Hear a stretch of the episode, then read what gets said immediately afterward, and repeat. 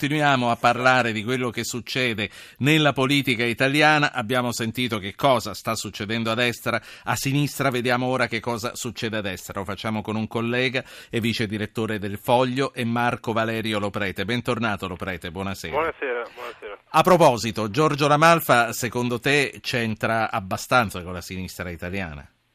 Sì, pu- diciamo forse purtroppo per la sinistra italiana, nel senso che quello di Renzi sarà liberismo da Happy Days, però eh, per quanta stima si possa avere per lo studioso La Malfa, il libro di Keynes che citava Fassina è effettivamente un ottimo libro edito da Feltrinelli, faccio pubblicità, però non vorrei che, non tanto per la Malfa, ma per alcune figure che si sono viste alla conferenza di sinistra italiana, si opponesse al liberismo da Happy Days un socialismo da Walking Dead, diciamo, per usare sempre un'altra serie fortunata. Ecco. Allora, per parlare con Marco Valerio Loprete di destra e di Bologna ieri, eh, voi potete mettervi in lista. Mandate un messaggio col vostro nome al 335 699 2949. Se scegliete il WhatsApp dovete scegliere il 335 699 2639.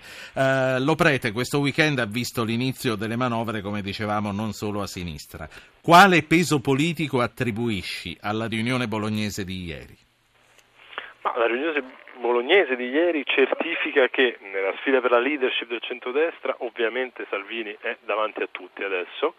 Non penso che questo significhi che Salvini sarà il leader dello schieramento di centrodestra alle prossime elezioni, anzi penso che Silvio Berlusconi è quanto più a suo agio diciamo, in questa situazione, aspetterà il più possibile, rinvierà le elezioni e nell'anno e mezzo che ci separa, due anni che ci separano dall'ipotetico voto, eh, forse continuerà a lavorare all'ipotesi di una nuova figura che possa emergere come federatore dei moderati. Ecco.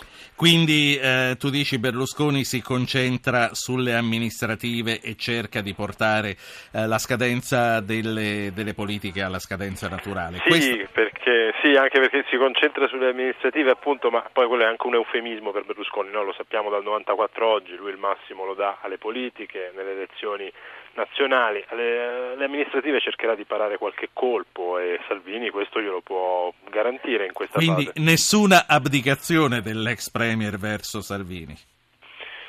Non lo darei per uh, completamente, appunto, uh, non darei abdicazione per fatta. In questa fase c'è ovviamente una, ripeto, Salvini è davanti a tutti nella conquista della leadership. Non lo darei però per un'abdicazione completa e definitiva, questo no. Tra i tre, tra Meloni, Salvini e Berlusconi, che cosa conviene a chi e fino a che punto?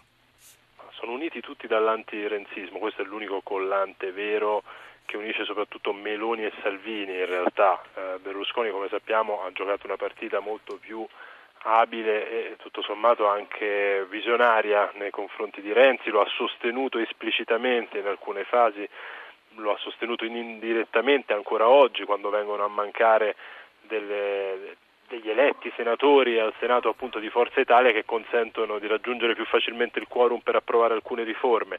Eh, quindi quello che li accomuna sicuramente, almeno in pubblico, è l'antirenzismo, solo che due hanno tutto da guadagnare dal cavalcare questa forma ehm, diciamo, di protesta, un altro invece Silvio Berlusconi mi pare ancora più cauto su questo fronte.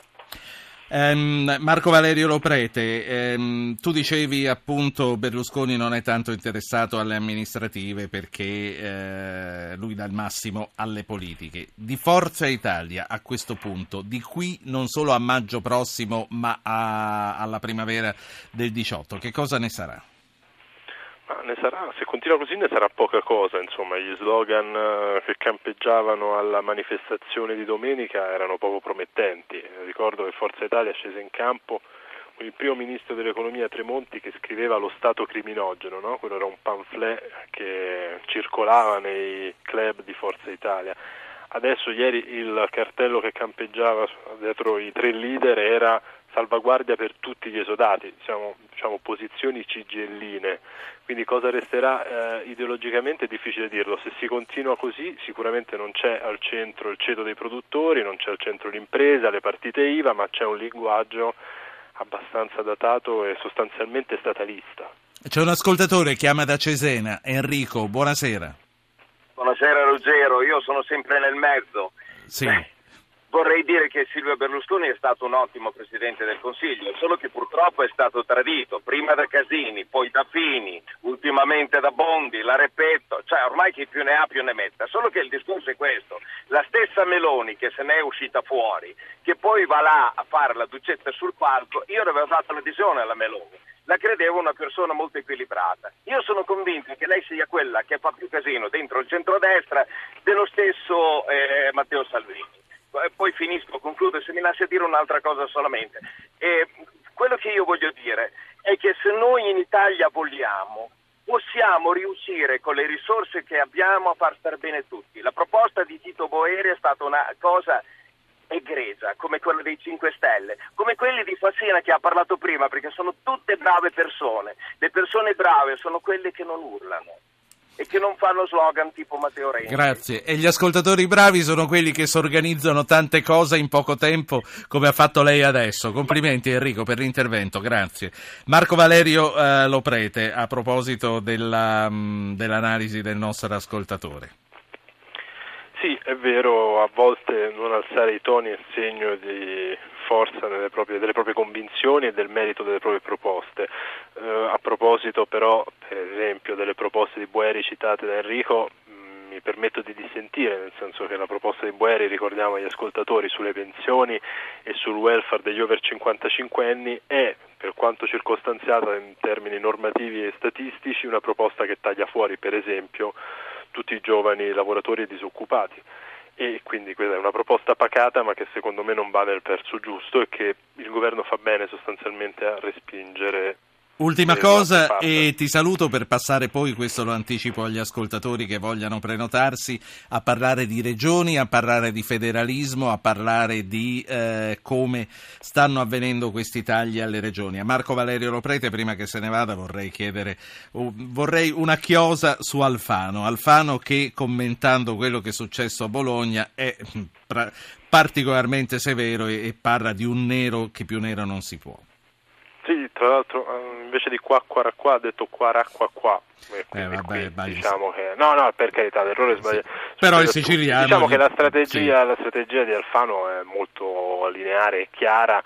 Eh, lo è eh, dai tempi del governo Letta, è una strategia che mette il Ministero davanti a tutto. E, diciamo che questo si è replicato sostanzialmente con il governo Renzi, non dubito, a parte qualche titolo ogni tanto dei giornali sui famosi muri di Alfano sulle, sulle unioni civili, dubito che poi sarà ricordato un suo incidere in questa fase storico-politica e anche questa tutto sommato è una scelta, può darsi che alle prossime elezioni magari sarà animatore di una sorta di lista Renzi, se dovesse cambiare la legge elettorale, una lista Renzi di moderati questo è un po' il ruolo che per ora vedo e che si è ritagliato, non ne vedo altro. Grazie, grazie a Marco Valerio Loprete.